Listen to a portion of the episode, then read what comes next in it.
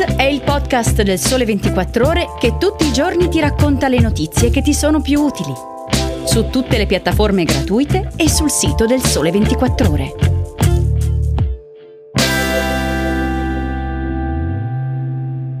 Ciao e bentornati all'ascolto di Start. Oggi è giovedì 5 maggio, io sono Alberto Magnani e vi parlo del nuovo pacchetto di sanzioni UE alla Russia, dei piani di Musk per Twitter e dei bilanci degli studenti italiani sulla DAD. Cominciamo dalla prima storia. La UE ha proposto un embargo graduale sul petrolio russo per affrancarsi da Mosca senza strappi troppo bruschi per le economie comunitarie. La nuova tranche di sanzioni, svelata ieri a Strasburgo dalla Presidente della Commissione europea Ursula von der Leyen, rispecchia le informazioni già filtrate dai vertici comunitari la scorsa settimana. La misura più incisiva nel nuovo pacchetto di ritorsioni, il sesto voluto finora da Bruxelles, è proprio lo stop agli acquisti di oro nero dalla Russia, congelando una quota di import che incide oggi su oltre un quarto del totale. Nel dettaglio, ha spiegato von der Leyen, la UE punta ad eliminare le forniture russe di greggio entro sei mesi e i prodotti raffinati entro il termine del 2022.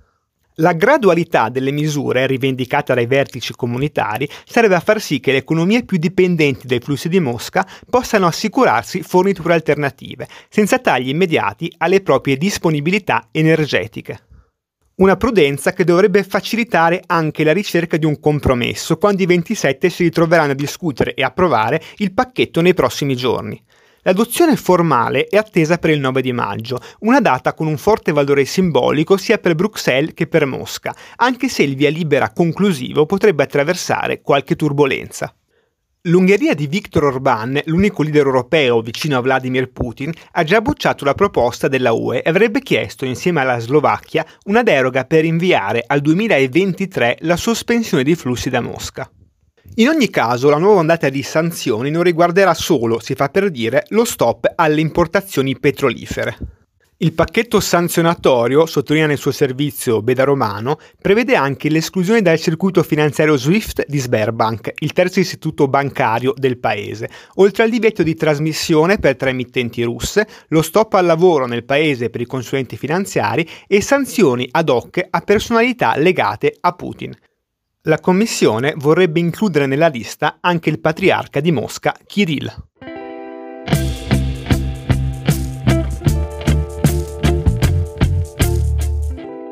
E passiamo alla seconda storia. Le piattaforme social stanno giocando un ruolo decisivo nel racconto del conflitto tra Russia e Ucraina ed è proprio una piattaforma social a dominare le cronache finanziarie delle ultime settimane, con uno dei colpi più vistosi registrati dal mercato l'acquisizione per 44 miliardi di dollari di Twitter a opera di Elon Musk. Dopo la ratifica finale dell'accordo, scandita dal via libera degli azionisti e delle autorità di regolamentazione, Musk potrà rivedere e ridisegnare la piattaforma di microblogging con tutte le modifiche ipotizzate finora.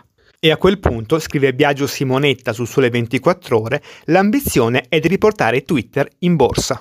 Musk prevede infatti di organizzare un'offerta pubblica iniziale nell'arco di tre anni e avrebbe già parlato del progetto con alcune società di private equity.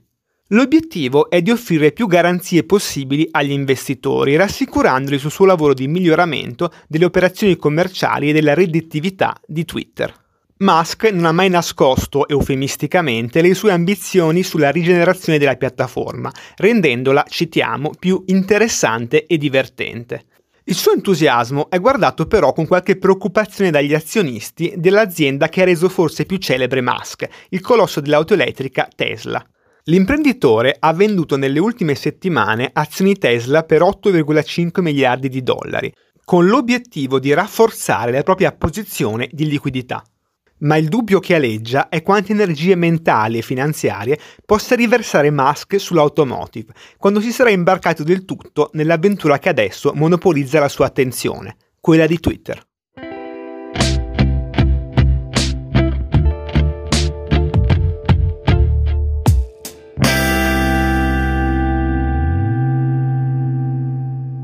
Chiudiamo la puntata parlando ancora di digitale, ma da tutt'altra prospettiva. La DAD, sigla di didattica a distanza, la formula di apprendimento da remoto che si è imposta nei mesi più critici della pandemia di Covid.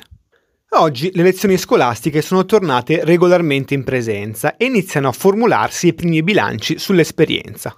Alcuni spunti arrivano da un'indagine dell'Istat intitolata I ragazzi e la pandemia, la vita quotidiana a distanza, raccontata sul Sole 24 ore da Eugenio Bruno. Il primo e forse il più prevedibile dei risultati che emerge dallo studio è quello sull'orientamento degli studenti fra lezioni in presenza o da remoto. 7 su 10, rileva l'Istat, continuano a preferire le lezioni in aula a quelle svolte per via digitale.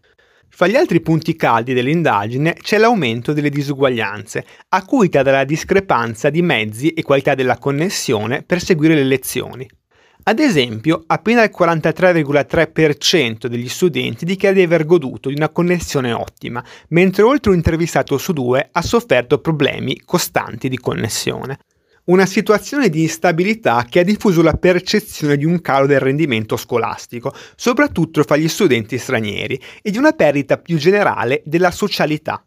La frequenza nei contatti fra amici al di fuori dell'orario scolastico è crollata del 50,9% solo fra gli alunni italiani rispetto al periodo pre-pandemico.